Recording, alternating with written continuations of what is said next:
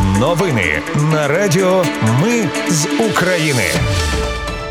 Вітаю, це Радіо Ми з України. Мене звуть Анастасія Вихор. і Ви слухаєте головні новини ночі та ранку 18 серпня.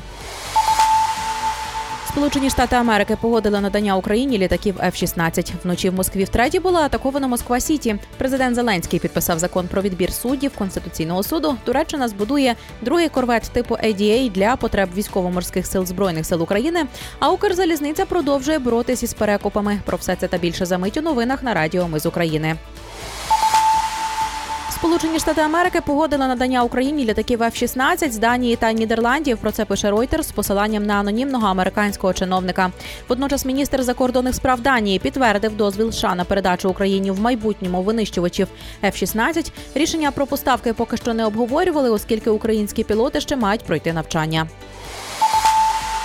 На Росії неспокійно. Міноборони Росії заявило, що український морський безпілотник атакував кораблів Чорноморського флоту за 237 кілометрів від Севастополя. А російські кораблі сторожовий, пітлівий і патрульний Василій Биков, нібито знищили дрон. Водночас в новоросійську раптово спалахнула масштабна пожежа у вантажному терміналі порту. Два тижні тому саме в цьому місті український надводний безпілотник зробив велику дірку десантному кораблю Олєнігородський горняк. Неспокійно і в Москві вночі там втретє було атаковано Москва Сіті влада столиці Росії стверджує, що в районі експоцентру збили безпілотник. Однак на фото і відео видно, що не зовсім його збили, адже у будівлі величезна дірка.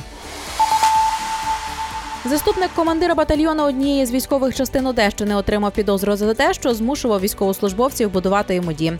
Замість підготовки до оборони країни вони зі серпня минулого року будували маєток. За це вони отримували зарплату як військові. Збитки державі ДБР оцінює в 2 мільйони гривень. Тепер заступнику командира загрожує до 12 років в'язниці за перевищення повноважень. Президент Зеленський підписав закон про відбір суддів Конституційного суду. Цей закон одна з вимог Євросоюзу для початку перемовин про вступ України в Євросоюз. Про це заявив президент Володимир Зеленський у своєму вечірньому відеозверненні.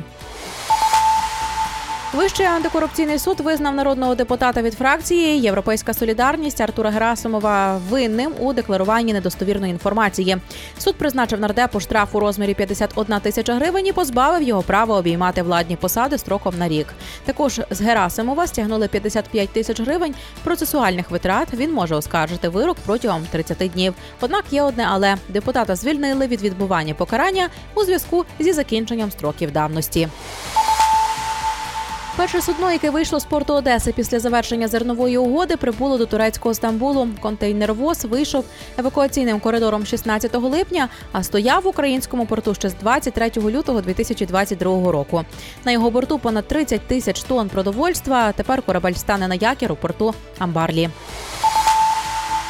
Після зупинки судна Сукра Окан 13 серпня військовими Росії Туреччина попередила Росію про ризик зростання напруженості в Чорному морі. Про це повідомили в центрі боротьби з дезінформацією Туреччини. Там додали, що інцидент із Сукра Окан стався в міжнародних водах, а судно, хоч і належить турецькій компанії, перебувало під прапором Палау.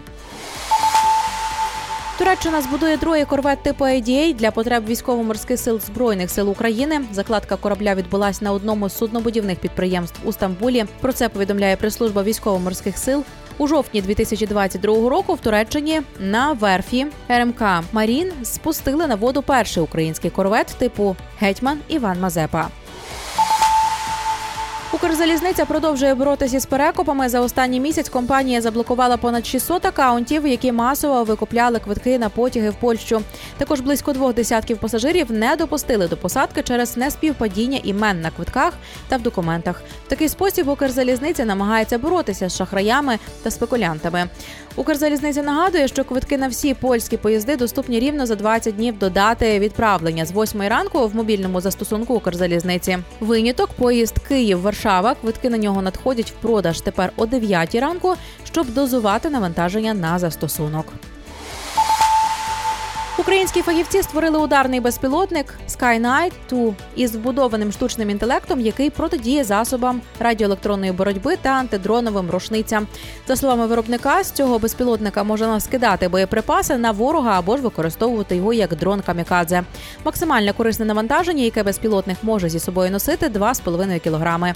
Він доволі швидкий, потужний і водночас тихий, розповів головний інженер проєкту. Повідомляє армія інформ. Ну і на завершення до Дня Незалежності Укрпошта випустить марку Україна Мати, а також конверт перший день. Листівки та магніт Україна мати на марці буде зображено монумент Батьківщина мати з нещодавньо встановленим тризубом та автентичним українським намистом. Це були новини на радіо Ми з України. Їх підготувала для вас я, Анастасія Вихор. Наші новини про те, що відбувається в Україні.